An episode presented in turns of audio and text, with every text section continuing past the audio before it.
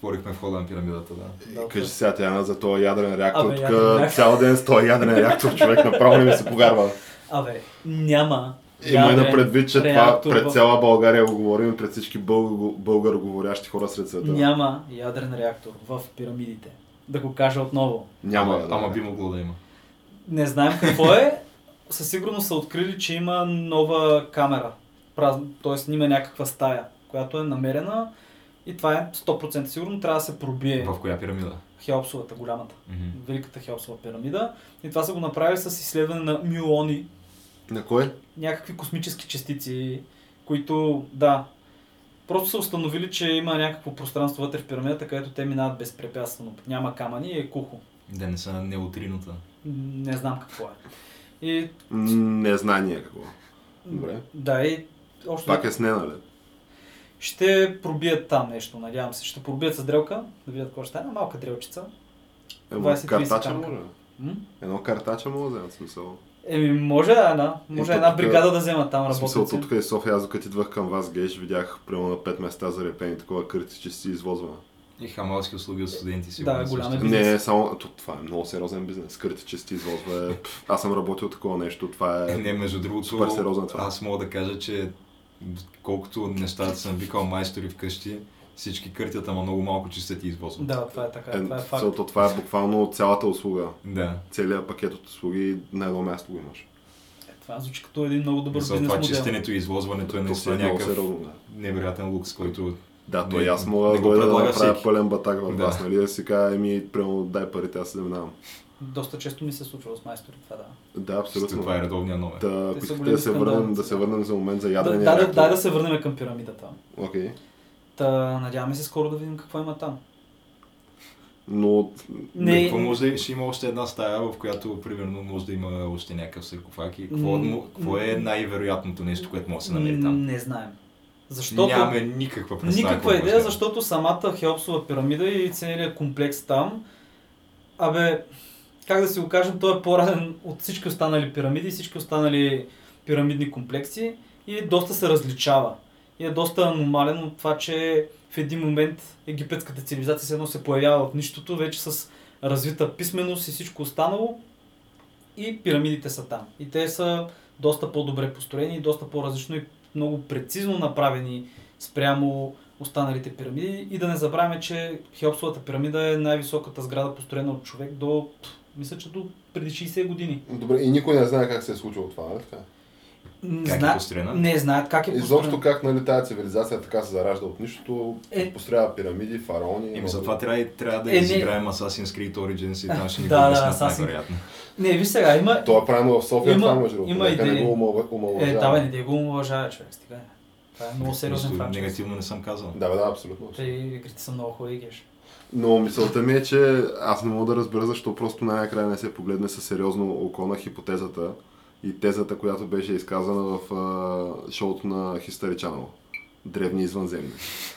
Понеже, ако ти наистина имаш ядрен реактор в Хеопсовата пирамида, тук какъв е проблема да строиш каквото си искаш? Общо взето викаш, това е като една зареждаща станция за ЕНЕЛОТА.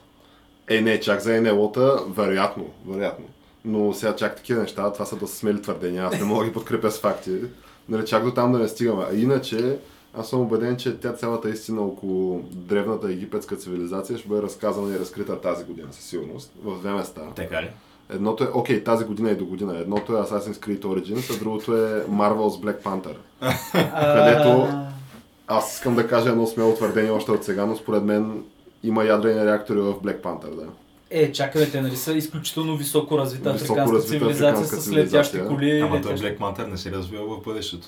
Не, той се развива. Не, те се скрили вече. Те мисля, че намират тая цивилизация, която тя е древна африканска цивилизация. Тя просто си е там, обаче не сме я видяли сега. Те просто са толкова развити, че в един момент са си казали някакво се занимавам останалата част света и си дръпнали кепенците там на долината или на кото и това е. А и те просто се крият сигурно под някакъв вид такъв щит, като от Междузвездни войни. Не знам, ама когато Белия не се меси в Африка, хората карат летящи коли.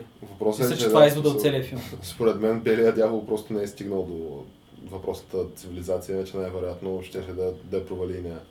Но да, според мен там си има ядрен реактор. Добре, шегата на страна и така нататък. Мисля, че е доста интересно какво ще намерят и аз с нетърпение очаквам да видя какво ще се окаже това пространство. Е, ти го нарече галерия, което какво точно означава галерия в пирамида? Ами...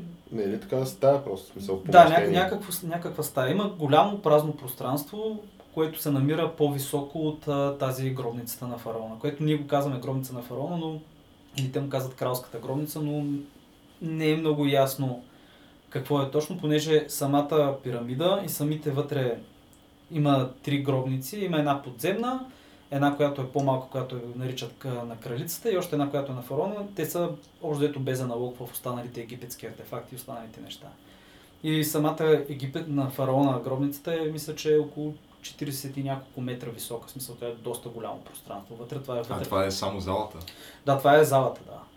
И има още една, която и до момента не е била разграбена от разбойници, понеже самата пирамида за пръв път мисля, че около 900-та година един от халифите нарежда на свои хора и те издълбават през камъните тунел, за да ограбят каквото съкровище има и не намират нищо. Намират един саркофаг общо взето, който той тунел в момента се нарича разбойническия тунел. Не се ползва в момента, но седи все още. Където просто едни вандали са разкъртили пирамидата, като преди това да не забравим, че същите вандали са свалили целия горен базалтов пласт на пирамидите да застроят крепости.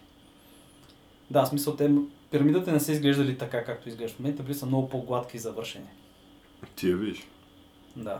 Еми доста яко. Еми хубаво, значи предстои да видим тогава какво ще намерят в тази стая. Да. Аз съм дали ще е ядрен реактор. Дали ще е ядрен реактор. Аз честно казвам бих искал да е ядрен реактор. Тотално бих искал да е ядрен реактор. Това ще обърне историята на 180 градуса веднага. Абсолютно. Това ще обърне историята на 180 градуса и много хора няма да го повярват дълго време, въпреки че като има доказателства за нещо. Те все пак тия хора са рисували самолети по стените. Не само, че са ги рисували, и са намирали златни, да, златни играчки, които са намирали. И има и някакви играчки самолети, да. Да, от злато направени, които са имали място за дървено такова, за елероните, нали, отзад на опашката. Тоест съвсем реална е, нали, възможността да намерят ядрен реактор и някакви хора да откажат да го повярват това и ние тук тримата такива като някакви тия думсерите по улицата, тия, нали, откачените старци, къде обясняват как край е близо, такива да обясняваме. Видяхте ли ядрени реактори, намериха го и всички да не кажат, вие сте луди, просто смокнете. Добре, аз не мисля, че има реактор. Да, ти ясно. Аз мисля, че и да има реактор, няма да ни кажат. Не, това няма как да го потулиш. Как да няма? Все някой ще го твитне, геш. Все някой ще го твитне, да. Някой ще направи селфи в Фейсбук. С ядрени. Смисъл, те правят селфите от ядрени подводници. Човек, те правят селфите от бойното поле руснаците и после ги качват в контакти и така хората разбират, че примерно има руски сили в Сирия. И това също, да. И в Украйна. То всъщност така се разбра първоначално, че има някакви хора там. Да, просто бяха някакви малки зелени човечета, които се правиха селфи с украйно-руски. Да, и се постваха с локацията също. Да, и се тагваха, да. Еми добре, значи чакаме реактора тогава. Добре, да, чакаме. Да ликне в Twitter. Абсолютно. Ами добре, това е камък ножица хартия, очевидно.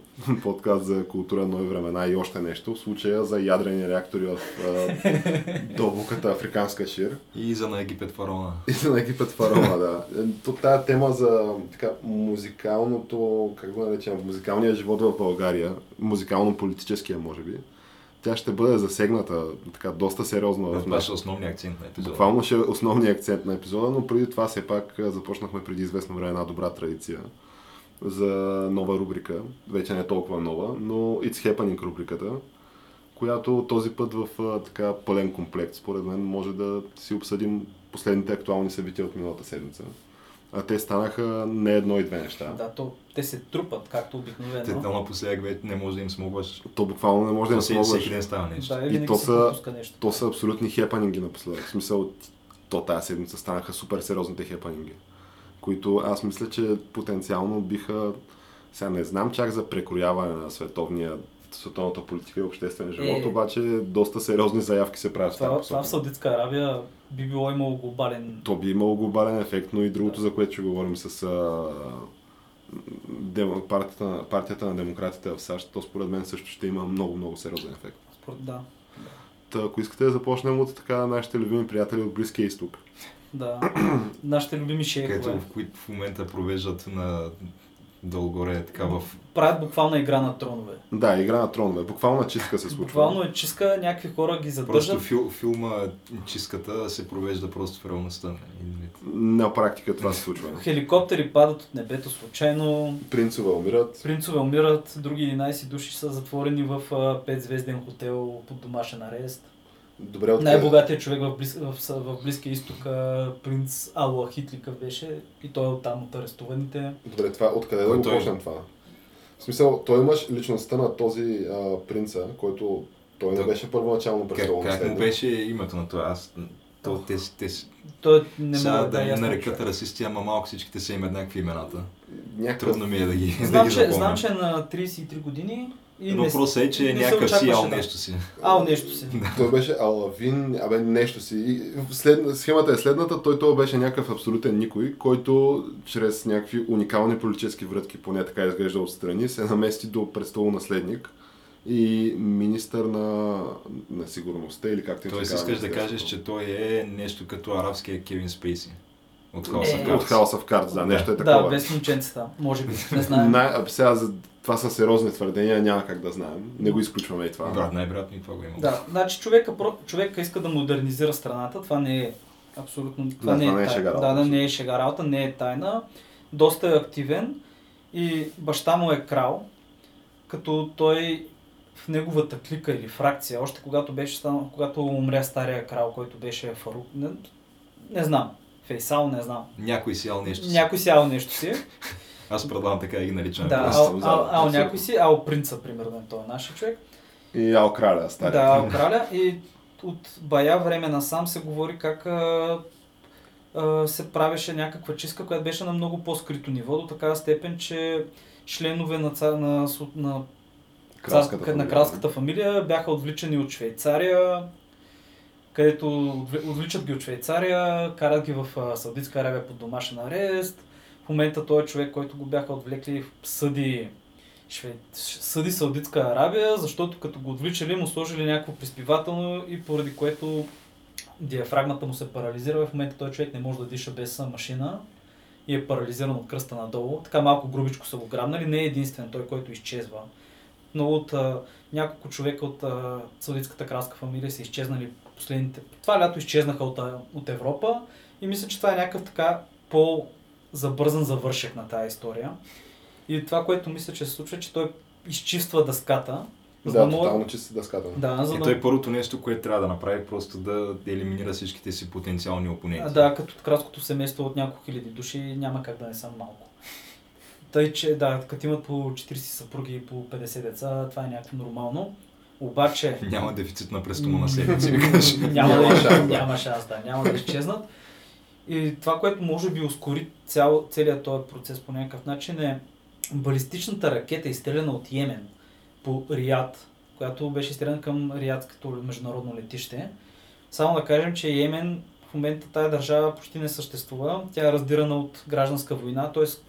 Как е гражданска война? В нея има наемници, има иранци, има колумбийци, които се бият на страната на саудитците, цели батальони, има и руски наемници, уж поне потвърдени. Пълна кочина е в момента, всеки се бие със всеки там. Пълна кочина, няма никакви репортери и стават някакви много сериозни батаци. Много сериозни неща стават. Да. Изведнъж тая държава, тия бунтовници, хотините, намират от някъде балистична ракета. Те, нали, сами се направили бурка 3. Да, не че някой го вярва това. Да, не че и разни селяци там насред пустинята ще направят балистична ракета. Да, където голямата част от населението дъвче кат, това е наркотика.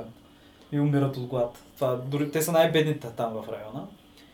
Просто няма как да балистичната ракета не е така да седнеш на двора, да зачукаш там с два пирона, две пръчки, да го запалиш фитила и да гръмне. Не че казваме, че това има капацитета на тия хора. Не го казваме, просто няма как да стане в момента са на това ниво. Да. Просто няма как да стане в момента. Няма как, да, но тъй, че може би някакви интересни неща ще стават с Иран.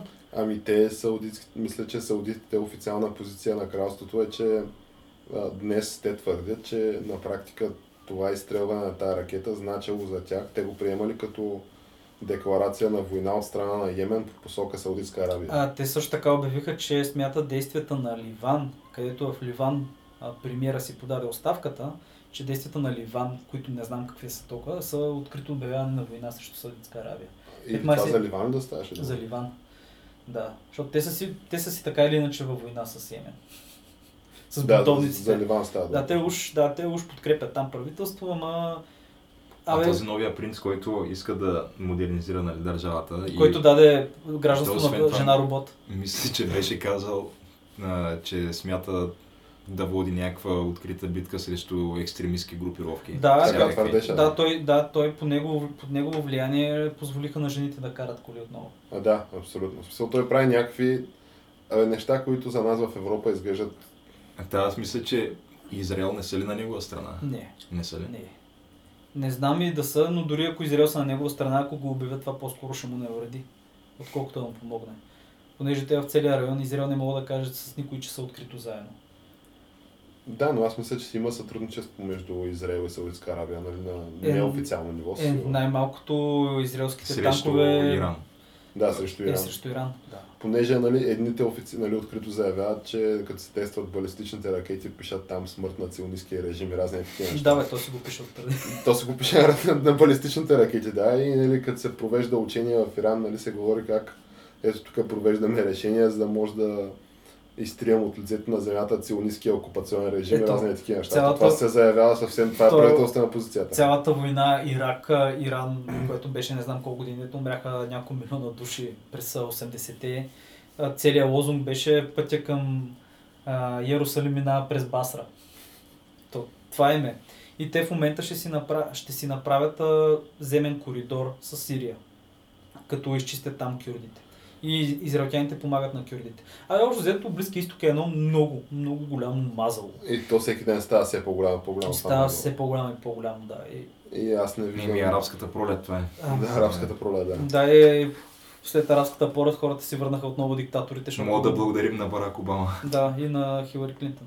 Ами добре, така иначе споменахме, дойде време за втория такъв, как да го наречем, втория момент в It's Happening рубриката ни, който е, той може би по-силен, многократно по-силен от това, че в Близкия изток някакви се гърмете се избиват. Нали, то това се случва, не искам да звучи така, обаче на практика е така. Защото аз как се помня, то това се случва там. Да, ма на този мащаб. В този мащаб, той мащаба наистина е меко казано стряскащ, но то това се случва и аз не виждам перспектива да спре да се случва.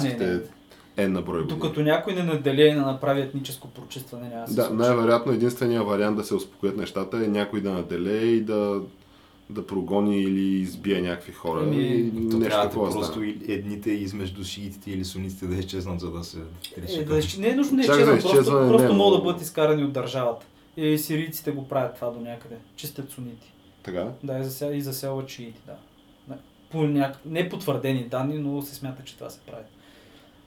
И то доста време се чува насам това. Добре, ами да затворим тая тема и че напредна все пак времето. Искаме да говорим и за нашите приятели, партията на демократите в САЩ. Нашата любима партия. Аз не знам това откъде да го започнем. В смисъл, ние го дискутирахме... То започва с книгата на Дона Бразил, ли каква е тази, аз не бях чел допреди това, но...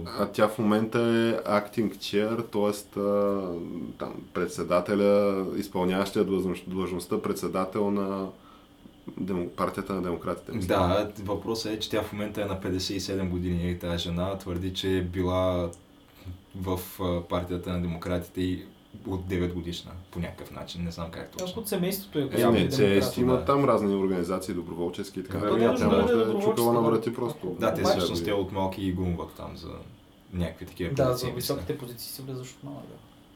И тази жена отправя някакви доста смели твърдения. Обаче преди да кажем твърденията и да знам, на мен цялата администрация на Обама ми изглеждаше, меко казано, корумпирана отгоре до долу. То сега това се потвърждава на практика. Ама става дума, че ние неведнъж сме дискутирали, че то буквално няма за какво се хванеш, цялото нещо изглежда супер корумпирано. Ама до такава степен, до която аз не знам, до ниво на българското ниво, може би отвъд това. Отвъд това е много повече пари са направили. Защото се правят, нали, огромни пари се въртят с огромни интереси. И много повече хора са умрели покрай това. Не, ясно е, че също... тук сме аматьори дори в корупцията в сравнение с тия хора. Според мен буквално не мога да се мерим в това, да. Но какво казва Дона Бразил в книгата си, Геш? Ами тя казва, че това, което се е случвало, то мисля, че е започнало още... 2015 година, мисля. Даже по-рано, мисля. Когато... Тоест, това, което е станало е, че Барак Обама, той е оставил по някакъв начин Демократската партия с нещо от сорта на към $30 милиона задължения, даже дали не бяха близо 40.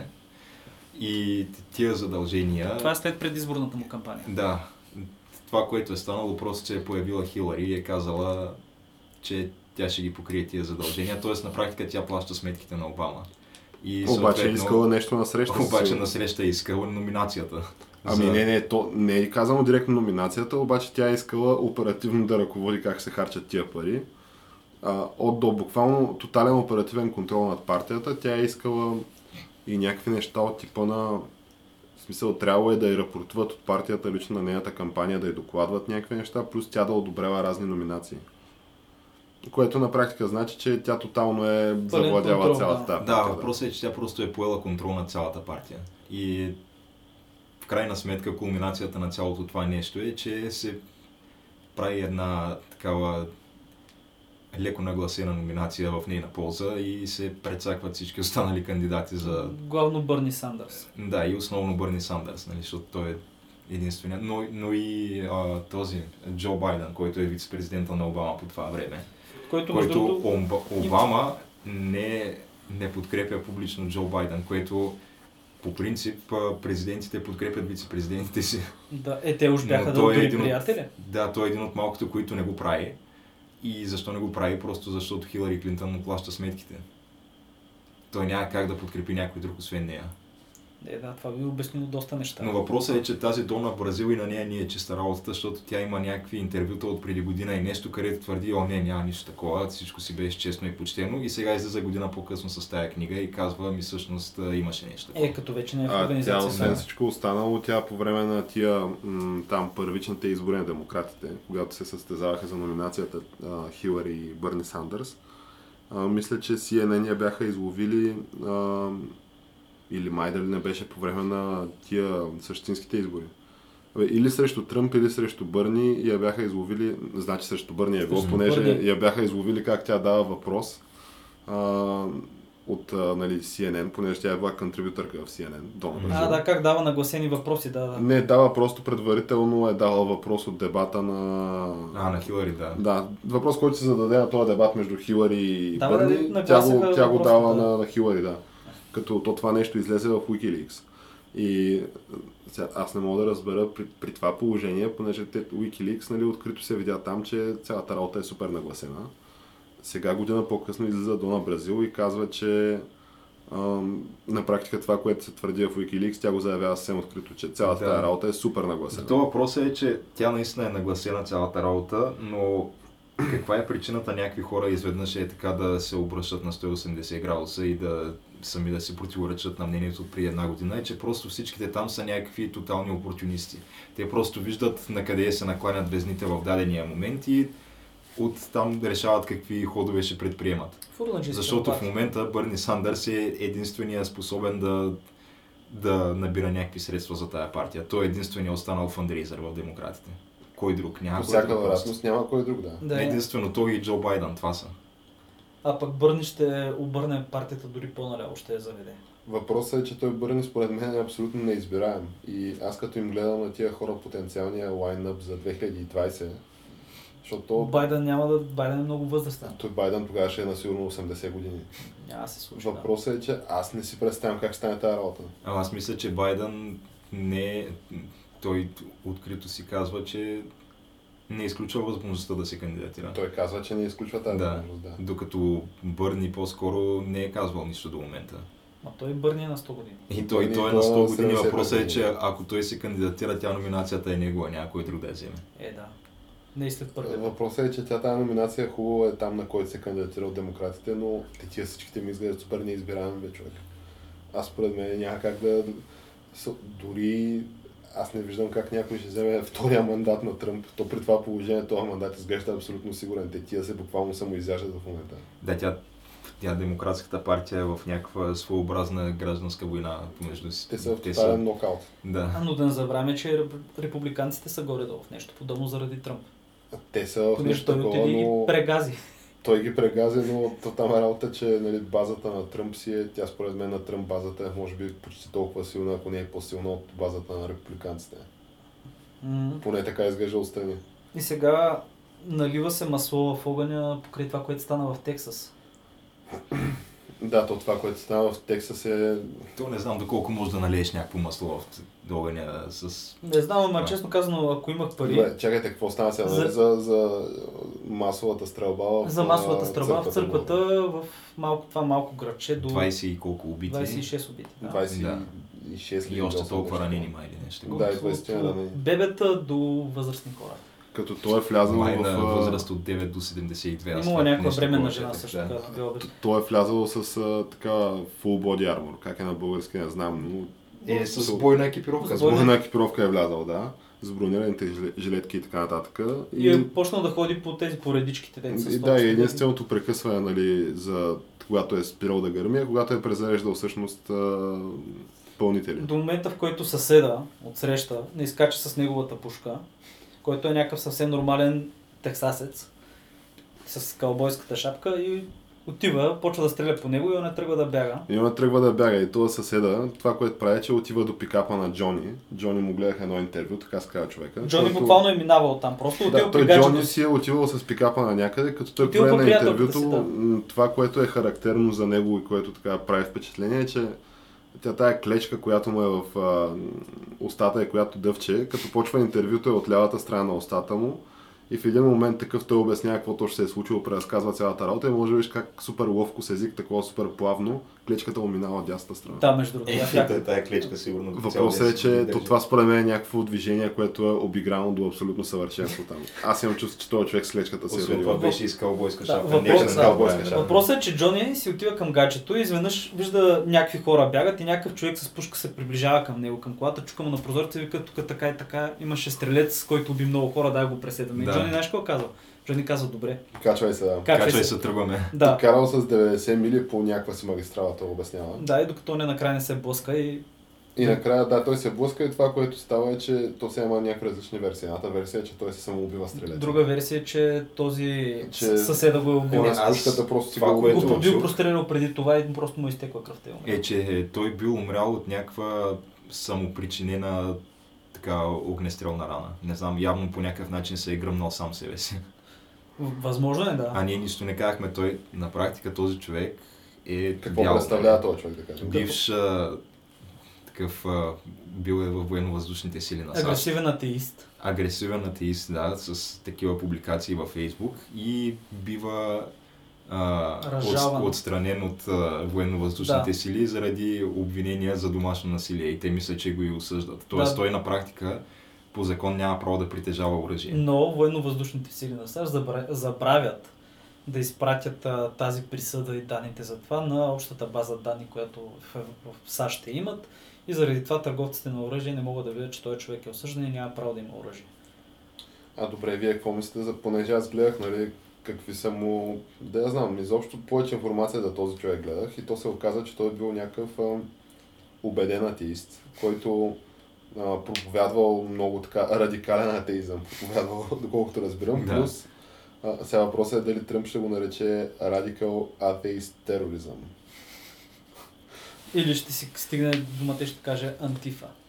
Не, това не обвинение, не можеш да го хвърдиш без да има доказателства. Да, трябва да има доказателства. Но мисля, че от Фейсбук и въобще от присъствието му в социалните мрежи става ясно, че е някакъв крайно ляв такъв по политически убеждения. Плюс, макар че то не знам доколко може да търсят и със сигурност се работи по няколко версии за мотивите. И ние сега спекулираме, но доколкото разбирам, той е бил малко и като цяло доста жалко човешко същество. Плащал е на някакви ученички, за да излизат с него на срещи.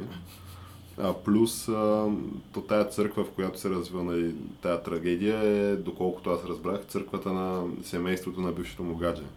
На жена му, да. Да. Там на жена му? Да, на жена му. Той и дете мисля, че има от нея. Да, а ти каза, че е бил осъден за домашно насилие. Да, за домашно насилие, да. Така че той е бил буквално някакъв човешки отпадък, нали? Това не така изглежда. Да. Абе, чак за сега. Не знам. Човек, значи, за да влезнеш в църква и да убиеш 26-то си от деца до възрастни, да, не си нормално човешко същество. Те трябва да те затворят и по пожелание да изхвърлят ключа някъде и го изгубят. Ама то това важи до голяма степен за домашното насилие, според мен, тъй като то това буквално те принизява на възможно най-ниското еволюционно равнище. Така че, а то отстъпката от това да си буквално такъв тип отдайка до това да отидеш в църква, нали, да направиш това, то е на едно и също цивилизационно ниво е горе-долу. В смисъл, аз малко ги приравнявам тия двете неща, супер такова. Не са чак равни. Не са равни със сигурност, не са равни, но става дума, че не съм убеден доколко могат да се търсят политически причини в тия, нали, това събития, не става дума просто за някакъв абсолютен измекяр и ненормалник. Но предстои да го видим със сигурност. В краткосрочен план, който има пари да инвестира в фирмите за метал детектори. Има много хора, включително и в България, дето се напиват и примерно от време на време напредашват жена си. Ето но... това е така наречения ганевец. Но това да влезеш в... да отидеш на публично място и да почнеш да стреляш на месо, вече трябва да... не, ти трябва просто да си... просто да има някакво зло в тебе. Да. То това е само така може да се обясни просто с зло. Злото наистина съществува и виждаме проявленията му в такива случаи. Да, злото съществува това. Не може да бъде отречено като художествена измислица.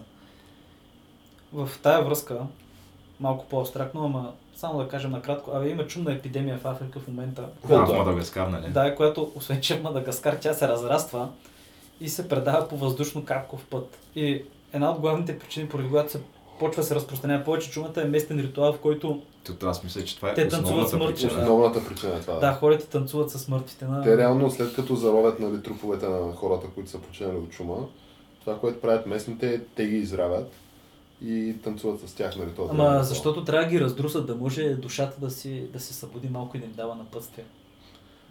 Буквално трябва да ги раздрусат, това беше.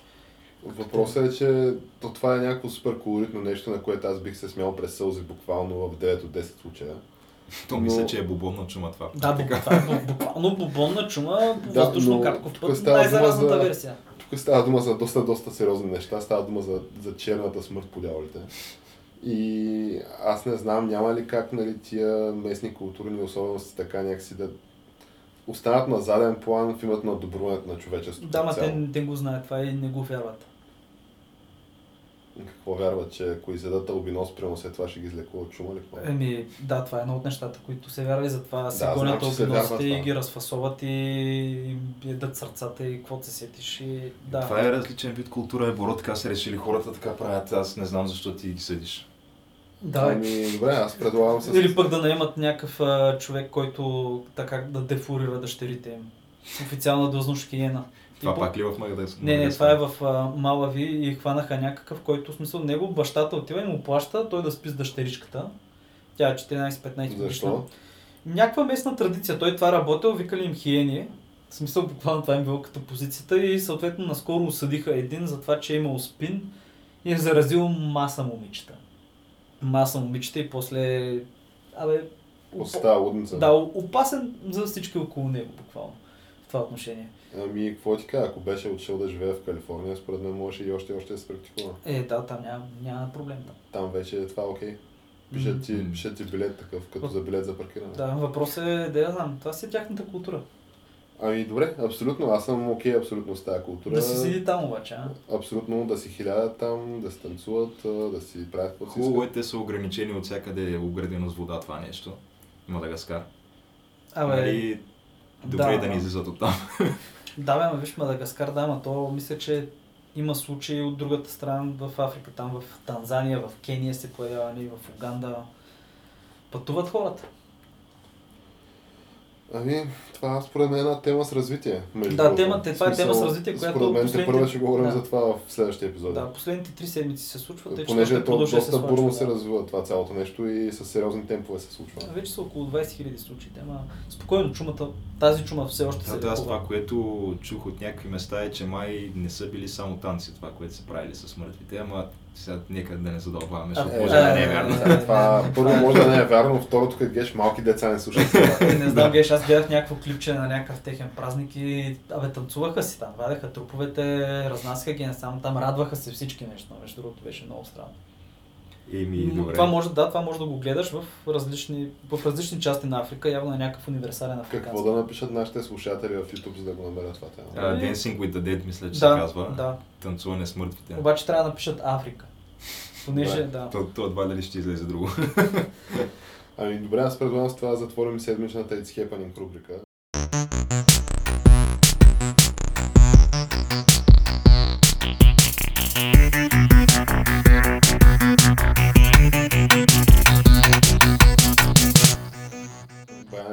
Се станаха и определено има сериозни хепанинги, кой от кой е по-сериозен.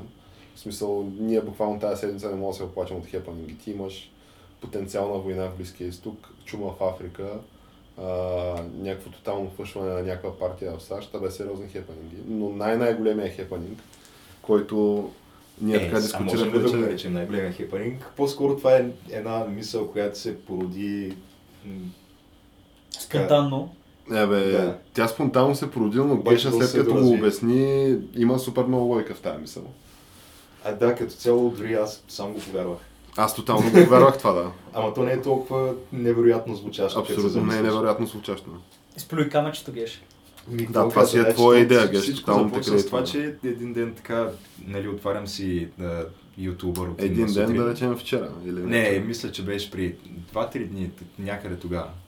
И виждам, че нали, има нова песен, защото той YouTube ти съобщава тия неща на така, едно трио, което то е доста ударно само по себе си, само като имена Криско, Павел и Венс.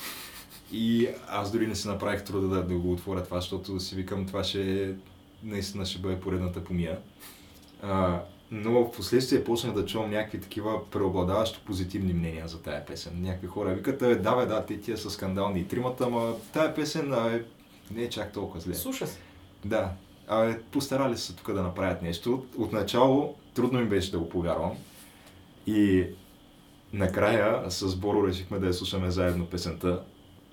Като аз нали, преди това му разказах, че съм чул позитивни мнения за нея.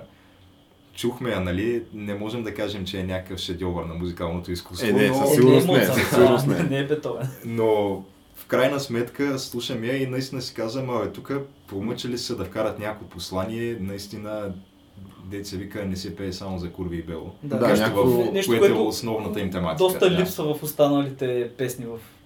някакво такова послание, което то е абсолютно позитивно послание и малко се представя ти като модел за подражание на младите хора. Въпросът е, че ти гледаш го това нещо. И то не е лош модел. Да, супер добър модел за подражание и аз съм тотално окей съм цялото послание. Цяло посланието е за някакво... за моногамия и... Посланието е за моногамия и за такова... Взаимно уважение, така да се каже, между партньори. И едва ли не постигане на успех със собствени сили и средства по някакъв такъв почетен начин, поне аз така го разбирам. Изцяло така добри ценности. И за изкупление, освен това. Плюс изкупление, да. Да, но ще стигнем и до там. Въпросът е, че ние гледаме на тая песен и то примерно минават минута-две и си викаме, тук нещо гнило има. Да. Трябва да има някаква причина за това нещо. Трябва да има някаква врътка най-общо казано. Да, защото те не може просто така да решат от нищото и да направят някаква песен, в която да се мъчат да... Тая пътека трябва да води към някъде. Да покажат някакви позитивни идеали. Да, има нещо, което налага да има такава песен. И наистина аз бях тотално озадачен, нали? Какво може да е това, ясно знаех. Докато не се стигна до последните, може би 10 секунди от песента, т.е. тя песента свършва, но последните 10 секунди от видеото, където ти виждаш просто рекламата на предстоящата книга на Криско.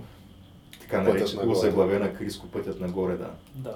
Която книга, тя ще има премиера на 17 ноември в София. И след това още 3 града в България. Пловдив, Варна и Русе. Да. По-скоро така мащабно турне ще има Криско из България, където е се промотира нали, книгата. И то част от тая промоция и тая песен, която тя между другото е за стандарта на народната поп-музика, да кажем, е доста. Да кажем, за стандарта, който Криско сам постави за себе си последните години, със сигурност е стъпка напред. Стъпка напред, абсолютно. Да. И аз мисля, че тая книга ще бъде доста успешна. Щом книгата на Емил Конрад се редиха на опашки за нея, според мен на Криско ще бъде масова истерия. Въпросът е, че защо е тази книга и какво се крие за всичко това, и това са вече размислите на Геша, с които той след като ми ги обясни, аз съм абсолютно съгласен с абсолютно възможно. Да речем, че Криско наистина е един преуспял млад човек в България, който наистина с предимно собствени усилия е постигнал това, което е постигнал. И наистина успя последните години, и той, понеже участва и в супер много реалити предавания напоследък, мисля, че вече трета поредна година е жури в X-Factor. Тоест той вече е известен за хора от всякакви възрасти в България. Майка ми и баща ми знаят Криско, майка ми и баща ми имат само позитивно мнение за Криско. Те не могат да кажат нищо отрицателно за него. Кой може? Викат Евала на Криско, някакъв пиче. Такъв не е ли? Забавен е. Да, бе, не е ли? Такъв успял млад човек. Да, става дума, че той постигнал вече... Само го е постигнал. Да. Не е популярен само сред ти на аудиторията, сред която са популярния такива като Павел и Венс. Ами вече го знаят много повече хора и го знаят с добро. В смисъл, той наистина успя да направи така, че някакви хора да го знаят с добро. И доста позитивен имидж си изгради Криско. Да. И наистина той един вид се пласира като пример за младия предприемач в България. Ами, ние това дискутирахме вчера с Геша, че ти като се замислиш, в смисъл, Криско музиката му е, сега няма да обсъждаме, но определено не съм и фен. Освен на тази песен, която по-скоро съм окей съм с идеята за тази песен. Идеята за тази песен ме кефи, нали? С оговорките, които Геша направи, че в крайна сметка видимо има някаква врътка за тази песен. И въпросът е, че... врътката... Нали, ще стигнем до там, нали, до нея, да. Каква е според нас врътката с тази песен, но ти като си замислиш, той Криско почна от... Той прави музика, мисля, от нещо от сорта на 17-18 годишен. И той почна от... преди 10 години, да речем. Преди 10 години, да. И той тогава пееше за Бело Белисимо. И за време първата свали няколко кила. Която беше доста голяма. Няколко кила, тя е след Бело Белисимо. Тя е след Бело Белисимо, да. Ама имаш с килата там за младите булки и всякакви такива неща. Те това са песни, които той ги прави докато още е в училище, мисля. Да. В Габрово. Въпросът е, че след тия песни Криско така му се разви, или по-скоро така си развил сам кариерата, че той в момента е човек, който е на практика може да седне на масата на големите играчи в България, големите музикални играчи. Като абсолютно независим субект и страна, който си преследва единствено и само своите интереси. То всъщност той успя да се изгради като една от независимите, напълно независимите страни в българската поп-музика, която те не са много тия страни, те са на практика три. И те са, едните са Virginia Records, на които президент е така наречения октопод Саня Армутлиева, която тя е също един от журито в X-Factor.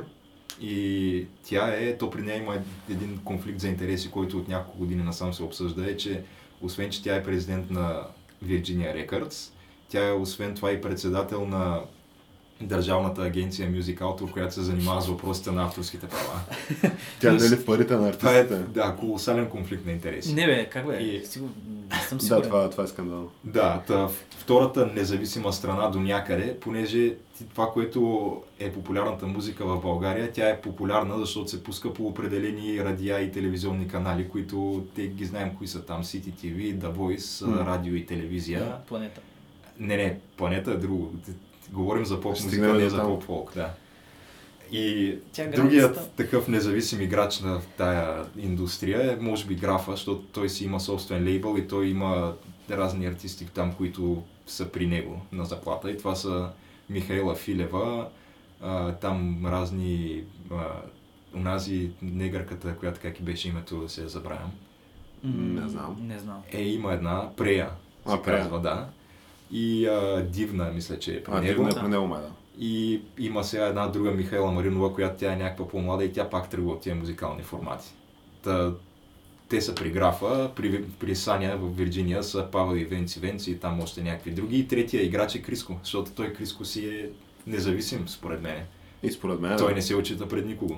Според мен Криско си работи за себе си, да. Да, той освен, че не се отчита пред никого, той даже сяда на масата, вика Боро и преговаря с някакви хора като Пайнер, в смисъл той успя и там да навлезе. Да, той в момента Криско прави битовете на неговия лейбъл, играе много сериозно с Пайнер. Да, той мисля, че прави някакви инструментали за Галена, за някакви... Да. Тя всяка втора нова Пайнер песен, нали, на тия по-сериозните, мисля, че е с Криско бийца. Колкото и да се мъчим да го отричаме, то е достатъчно да се направи една обикновена проверка в YouTube и ще видиш долу-горе как е разпределен пая на музиката в България и Пайнера държи по-голямата част от пая. Да, според мен. Да, защото ти виждаш, че е такива най-популярните поп-песни, които те са може би на Криско, правят по, да речем, между 10 и 15 милиона гледания в YouTube, а Азис прави 60 милиона. Така че, да, те просто... Що ме успял и там да навлезе, и там да играе, значи наистина доста сериозно пръска парата, както би казва Теяна. Да. И въпросът е, че то е впечатляващо не е толкова, че пръска апарата, ами това, че учи... В смисъл, изглежда видимо, поне отстрани така изглежда, че огромната заслуга на това да е на това ниво на... в момента, на което е изцяло негова. Да, то е на практика един от такива всеизвестните в България самоизградили се милионери, да кажем. Да, абсолютно. И от тази гледна точка Криско според мен е абсолютно така модел и може да служи за пример за подражание на всеки един такъв току-що прохождаш млад бизнесмен, да го наречем, или предприемач. Да. И тук вече възниква голямата теория на конспирацията. Възниква въпроса, каква е следващата стъпка в неговото развитие. Да. И това е, ти като веднъж си станал милионер, вече следващата цел е да станеш мултимилионер. А в България мултимилионер се става само по един начин. И това е, трябва да навлезеш в политиката. Според мен е Криско с тая песен наистина и с книгата си, и с имиджа, който се мъчи да... книга, да, но... Тя не е излезнала. Но ще я прочетем и според мен така ще има наченки със сигурност. Не може Криско да не отговори на някакви обществени въпроси. Добре, ти не мислиш, че е възможно? Да кажем просто, че остави всичко настрана. Възможно е той да влезе в политиката. Не с идеята да стане мултимилионер, а с идеята малко да се бутне тази държава в някаква посока. Не, аз сега не бих се наел вече с твърдението, че той има някакви наистина такива супер чисти идеалистични цели, нали, и идеи за тази държава. Това няма как да го знаем. Това няма как да го знаем, въпросът е, че... Не е казвам, че просто не е нужно да приемаме, че ходи с някакви корисни цели. Да, то ние не го приемаме това. Въпросът е, че според мен той е разпознал какъв е неговия личен път за влизане в политиката и в момента работи в тая посока. Като тя посоката е... Кажи го, Геш. И то това е. И то това е, според мен, ако наистина всеки от нас се замисли, ще види, че наистина има логика в това нещо и посоката е чрез Слави Трифонов. Просто защото те са Слави Трифонов, са партия от доста години насам. Ти виждаш, че Криско гостува в шоуто на Слави всеки път, когато изкара нова песен и Слави винаги се изказва само ласкаво за Криско. От една страна. От друга страна, да я знам, защото ние това си говорихме вчера с Геша, на мен първоначално тая идея ми се стори супер абсурдна. Ама след това си казах, добре, окей, в смисъл, влизаш в тъмната стаечка, това при хипотезата, че гласуваш, нали, аз не крия, че не го правя това, но Криско, ако се кандидатира, бих отишъл такъв за майтапа да пусна. Ама оставима етапа. Но оставима етапа, влизаш и виждаш наредени там Бойко. Говорихме за неизбираеми в САЩ за демократите, нашите. Виж, нашите, човек. Сол въпросът е, че там имаш, да речем, имаш Бойко, имаш Корнелия, имаш там... Каракачанов, Волен, Валери Симеонов, Марешки. Да, имаш всякакви анимационни герои. Лютвито ти е там. Лютвито, Жорж Ганчев, нали, на всичките избори е там, Йоло Денев, той е там, всичките са там. И Мустафа Карада е. там. Неотоманска партия. И имаш човек от другата страна, имаш Криско. И... То наистина на фона на тия всичките деци вика, аз може би бих пуснал една билетина за Криско, е била майката. Въпросът е, че аз такъв отначало, това го казах вчера на майтап, като ги изброих тия хора, обаче той изобщо не е майтап. Това. Но то не е на майтап, да. Тотално не е на майтап. Те са тотално дискредитирани от всякъде нашия политически елит. Става дума, че Криско, ако е на някакво... Ако е в изборни списъци Криско и това са му конкурентите, според мен няма как да не бъде избран. В смисъл, то... Ти колкото и да фалшифицираш избори, то ще има митинги в подкрепа на Криско, според мен. Ако е в листа, 100% ще влезе в парламент, според мен. Според мен обаче той не иска да бъде просто депутат. Аз честно казвам, наистина виждам как е възможно Криско да бъде министър в едно евентуално правителство на Слави Трифонов. Един министър на веселието. Не, говорим наистина да бъде министър на нещо. Не знам. Ема той няма да е, според мен, няма как да е прием министър на културата, защото това е някакво... Що да е? След като Вежди Рашидов беше... Сега, каквото и да говорим, е голям артист и така нататък, но беше много скандално. Да, бе, да, но въпросът е, че той Криско, според мен, си е постигнал някакви чисто бизнес гледна точка. Човекът е доказал, че е добър менеджер. Да, бе, да, той е постигнал абсолютно несъизмерими успехи с всеки един, който е в настоящата политика. В смисъл, то никой от тия, според мен, не е правил това, което е правил Криско. Да стане играч на национално ниво в такъв пазар. Между другото, според мен министър на културата наистина е най-вероятното от всички, защото няма как да бъде на финансите или на икономиката или на нещо по-сериозно. Та, не казвам, нали, че културата не е сериозно нещо. Аз бих се радвал да е министър-председател. Но една идея с по-малко такова значение от държавническа гледна точка. Тоест, това е важно, да знаем колко е бюджета за култура в България и не е много, да. А добре, според тебе, дали е възможно историята на Криско, ако приемем, че той наистина се опитва да играе в политиката, на мен така ми изглежда с тази песен, сега ще видим с книгата, но нали, идва Слави Трифонов, колкото и абсурдно да звучи, избират го за премиер Слави или там каквото ще е. Което не звучи вече толкова абсурдно. То вече не звучи толкова абсурдно. Слави ще е премиер, защото той е достатъчно нарцистичен, за да вземе този пост за себе. Да, той няма да го отстъпи според мен така доброволно в никакъв случай. И имаш там Криско на културата, Годжи на не знам си какво, трети, пети и обаче Криско примерно да направи някаква... Иво Сиромахо на нещо. Обаче... Криско да направи такава врътка, подобна на този новоизбрания австрийски канцлер Себастиан Курц, където просто Криско толкова много да възроди културата в България и да се изказва и мнението му толкова много се чува и така харесва от обществото, да направя, че в един момент просто Криско да играе срещу Слави и да играе за министър-председател. Това вече е твърде далече в бъдещето, но въпросът е, че той Слави вече обяви кампания за набиране на кадърни хора за управление на България. Та защо един от тия хора да не бъде Криско? Според мен той би могъл със сигурност. Добре, не мислите ли, че това смисъл да играе малко адвокат на дявола? Не мислите ли, че това смисъл е една не лоша идея и цел? Набиране на някакви млади кадърни хора, които не са били потопени в този казан с поквара и корупция, който ясно... Въпросът е кой би могъл да свидетелства за това, че не са били потопени? Ако току-що си завърши университета, е по-малко възможно. Да, бих казал така, нямаш опита. Да. Аз не бих дал на току-що завършвам университета да ми ръководи кварталния магазин, камо ли държавата, човек, някакво да се върна. Но въпросът е, че просто трябва да се почне от някъде. Като знаеш как се завършва в България. Да, като знам аз как завърших университета, оттам да почнем. Да, и да не забравям, че можеш да си го купиш без проблеми. Второто може да си го купиш. Трето, то това дори то не е панацея според мен. Още повече, че те тия млади и неопетнени хора могат да бъдат лесно покварени, това е друго нещо. Това е окей, но тия хора ги дори да приемем, че намеренията са им чисти и че всичко е окей, но все пак ги събира Слави Трифонов тия хора. Аз не знам всъщност, аз още не мога да разбера, той най-вероятно ще бъде избран, ако се кандидатира. Но въпросът е... Натам вървят нещата, защото то наистина за него важи същото, което говорихме за Криско до момента, то просто няма алтернатива. Да. Ама въпросът е, че той Слави е някакъв супер компрометиран образ също. Абе, човек, Волен Сидеров стана от водещ на телевизионно шоу, в което седеше по 3 часа и се пенеше. Стана един от най-важните политици в България. Телевизионно шоу, кабеларка. Най-важен никога не е бил сега. Един от водачна партия в един момент Атака бяха доста влиятелен фактор. В някакъв момент може да бяха. В самия си генезис. И да, тогава наистина натрупаха някаква доста голяма популярност, ама доста бързо фъшна. След като може един човек, който общо взето пред... Абе, името на партията е името на шоуто, бе, хора. Мисля, така се казваше шоуто. Това беше шоуто Атака. Седеше на един син екран и отзаде имаше пуснато малко Търново митниците и седеше и завършва шоуто всеки път с Атака. Разбираш ли? И той човек стана политически лидер. И то някакъв сериозен политически лидер. Да, а то по коя телевизия беше това? Скат. На Валери Симеонов телевизията. Да, въпросът е, че Скат, каквото и да си говорим, не е една от най-големите телевизии в България. Да. Щом от такъв тип медийно присъствие може да стигнеш до някакви сериозни политически позиции. Да. Според мен нищо чудно от... по 12 милиона гледания на песен в YouTube също да можеш да стигнеш до същите позиции. Да, и от телевизионно шоу от колко години. Въпросът е, че аз това телевизия.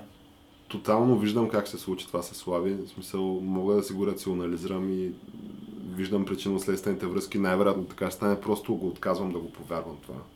Не, то и аз не искам да го вярвам, защото според мен нищо добро няма да произлезе от цялото. Това ще е буквално дъното на абсолютно всичко. Той единствено светъл лъч, там ще бъде министър на културата Криско, ако наистина се случи това и приема. Аз надявам да го прекръстят на министър на веселието. На културата и веселието, а? Как звучи това? Звучи супер културно и весело. Еми да. Аз би гласувал за този човек. Тотално би гласувал за него, според мен. Да, шегата на страна, отивам, намирам се в тъмната стаечка, виждам Криско. И да се направи такъв специален ден на народните будители, да речем, да се пуска Бело Белисимо. Не, виж сега, той се отрича от... Да, той се отрича. Всъщност, не, той не се отрича. Не, той това, което... Той казва, да, наистина, и аз не съм съвършен, както всеки човек. И аз съм имал мрачно минало, обаче вече нещата стоят по друг начин. Той това казва от в тази песен. А какво точно казва в... Защото той така свършва куплета му, че пази се от пъкъла. Защото един вид той е бил там и знае какво е. Защото аз бях там и... Той това, което казва, ние изслушахме достатъчно пъти, за да може да направим един литературен анализ. Абсолютно. Лирическия герой какво иска да каже? Да, т.е. то лирическия герой Криско, което той е правил като млад, т.е. което ти можеш да видиш в ранното му творчество, че е бягал от часовете в училище, че е правил Бело Белисимо и така нататък, че е пипал съученичките си. Всичко това е било част от неговото съзряване и изграждане на характера. Той е от Габрово, нали? Да. Хора, вие минавали ли сте? Той казва, аз съм ходил в дума на хумора и сатирата. Остави дума на хумора и сатирата, Габрово 90-те... Сега, то не е мръднало, да. То беше една по-човешка дупка. Чак до там... Не, също беше толкова зле. Не бе, доста е зле. Много зле, човек. 90... Аз ти говоря 90. Представи си Габрово 98, 99, 97. Тя, аз прекарах по 2 месеца в този период в Габрово и сега, вярно, съм бил на 8-9 години. И как ти се стори? Супер яко. На 8-9 години. И след това, между другото, отидах в Габрово на 22-3 и ми се стори... Абе, не е мръдно това. Да, плюс това има и предвид, че тя не всички като тебе са от градове, където трябва нещата да се поддържат културно, защото всяка година се изсипват една камара туристи. Ама той това не... В нашите градове навсякъде е така обстановка, като да. Габрово. Ама той това с поддържането добре за туристите е ново явление, само това ще ти кажа. Нали? През 90-те общо в България беше еднакво навсякъде. И беше много зле. Сега, ако си раснал в тия години, ти няма как да не си виждал и джиповете с мутрагените и да си виждал, ако си примерно бил в по-голям град, да виждал в някой контейнер тяло. Понеже то това се случва. Чак сега трупове в контейнери. В Бургас, в Менен Рудник през седмица 90-те години намираха по някакъв такъв. Това е Менен Рудник в Бургас. В София на Цариградско имаше престрелки, хора с гранатомети ги изрезват. Смисъл, да не говорим глупости. Това се случваше, това беше реалността. И ти ако си израснал през тия години, ти сега не може всичко да е цветя и рози. Да, именно той Криско това казва. Той израснал, казва, че е израснал. Той казва, че един вид като малък, това, което най-често смяташ е, че най-сигурният начин да станеш мъж е просто да се набиеш най-големия батак. Да, той това съветва и... Той просто това е била философията, която е следвал тогава, но сега осъзнал вече, че не е правилно и той иска да даде правилния пример на подрастващото поколение. Просто да не повтарят неговите грешки. Той няколко пъти така прави едни намигвания на подрастващите и на родителите. Като един вид казва вашите деца, не знам си какво там. Аз подкрепям това, нека напълно има нужда от това. Хората. Тая песен е абсолютно, идеята за тая песен е страхотна, аз съм твърдо зад тая песен. За идеята за тая песен. Именно, той на практика това, което казва казва на малките, че ето вижте какви трябва да станете, това, което правите сега, правите, ама в един момент ще осъзнаете грешките си и същевременно казвам на родителите си, ето какви биха могли да станат вашите деца, като мен успели. А защо не, Добре, как да напуснеш? Ако аз управлявам държавата и гласувате за мен. Как да напуснеш бюлетината на това, да кажем? Как бе, отиваш и пускаш веднага? Аз би го направил това тотално. Даже бих агитирал, Добре, чак да ние позволяваме ли си да ендорснем Криско на този етап от кампания? Не, нека... Виж сега, на този етап реално няма какво да кажеш против него, тъй че на този етап може и да го направиш. Става дума, че ние като камък ножица хартия, това не го правим в момента. Обаче аз тотално го правя, смисъл като Боро тотално ендорса Криско, това се случва. Теяната също така е. Боро застава зад Криско. Просто гласувате за Криско, то няма как да сбъркаш. Да. Не, честно казано, Криско на 100% и аз бих гласувал за него пред всички останали, които изредихме. Да, бе, то ти като теш и като им видиш просто фейсовете на тия хора и за кой? За него. Добре, значи, примерно, да речем, че официално, нали, такова не го ендорсваме. А и както казахме, вчера и за това говорихме малко, какво би се случило от едно евентуално присъствие на Криско в политиката.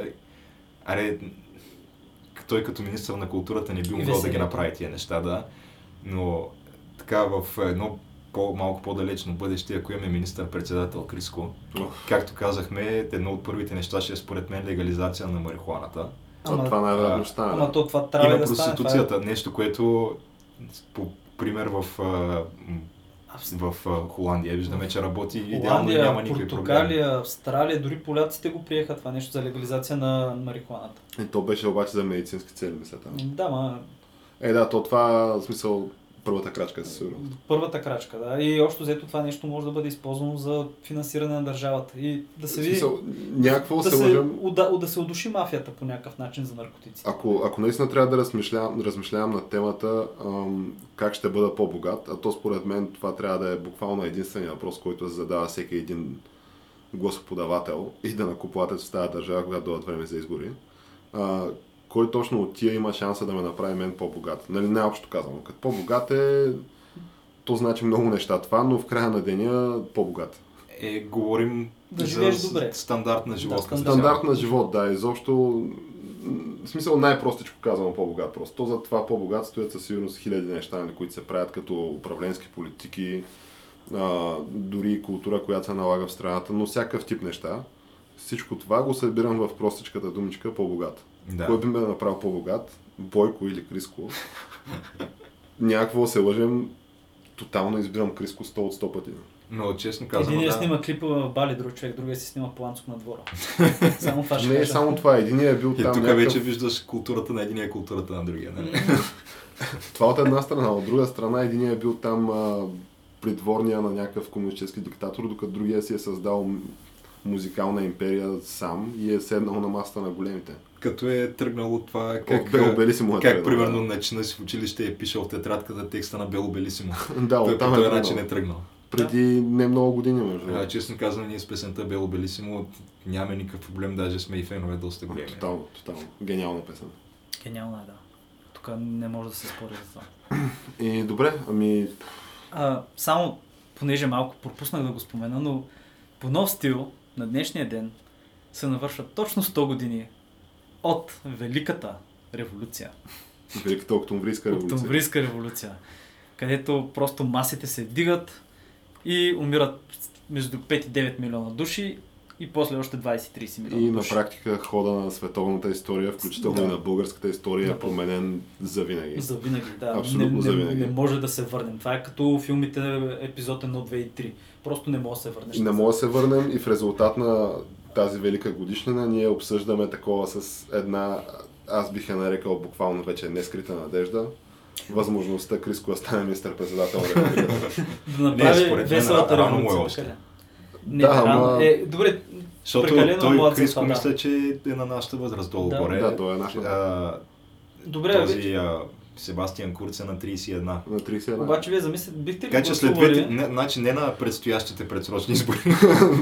Абсолютно сигурно те предстоящи предсрочни. Ами по-скоро на следващите или последващите вече.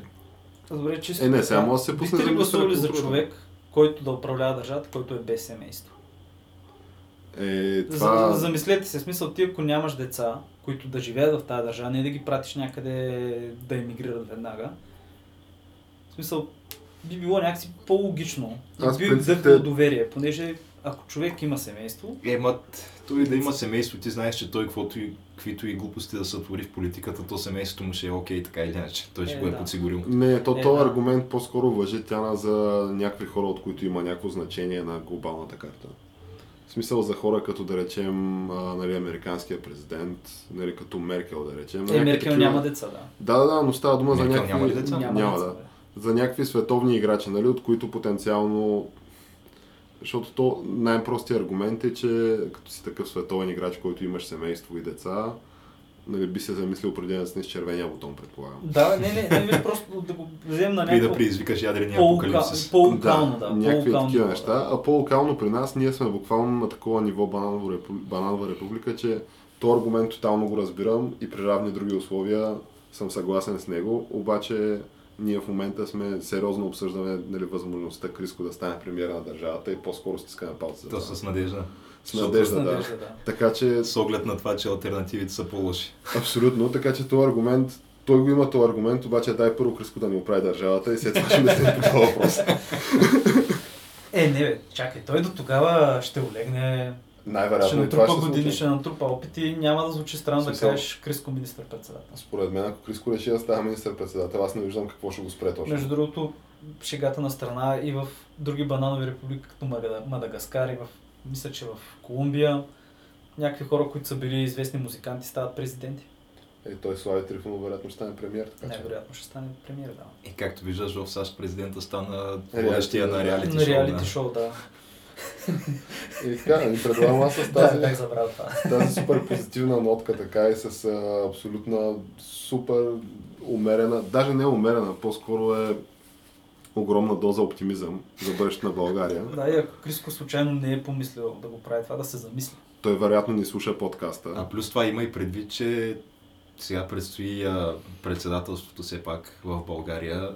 Тоест и европейския, тук елита на Европейския съюз най-вероятно ще се запознае с творчеството на Криско, докато пребивава в България. То си гърми по софийските улици. То си гърми навсякъде, да. Те ще бъдат много сериозно облъчени от българската култура. Така че аз не виждам по-подходящ момент, освен сега веднага да се сложа на масата тази кандидатура за сериозно обсъждане. И нека все пак да видим и книгата му. Тя излиза след точно 10 дена, така че... Имаме интересни, според мен, така, теми за разговор в близкия месец. Сега представи си по някакъв начин този епизод стига до ушите на Криско и Криско си вика: "Ай, баси майката, аз вярно май мога го направя." И ако го слушам, тия ми даваха бахти идеята. Да му кажем, че баси майката мога го направиш, да. Ами ти си играй. Играй си. Не, той според мен по-скоро така ще каже: "Абе, ти откъде разбраха толкова ли явно?" Да. Явничко се е, да. Ами аз момчета викам да приключваме. Освен ако някой от вас няма нещо, което е забравил да спомене. Призовем всички наши фенове да ни лайкнат и шернат поста във Facebook, както и евентуално да го изпратят на Криско, нали, ако случайно някой се познава лично с него, да каже, че така и така тук има, нали, трима млади мъже, които абсолютно вярват, че ти си супер подходящ за управление на тази република. Застават за тебе и... Буквално те, в смисъл на този ранен етап, са склонни да те ендорснат, стига така да излезе с някакви... Наобщо казано 2-3 конкретни неща. Ние това си говорихме, значи той с какво трябва да излезе. Те са буквално три нещата. Значи, легализиране на марихуаната и на проституцията и борба с корупцията. И you have to go back. Това са неща. Чакаме борбата с корупция. В смисъл, ако го имаш това... Ема то това го има всеки, обаче според мен това с...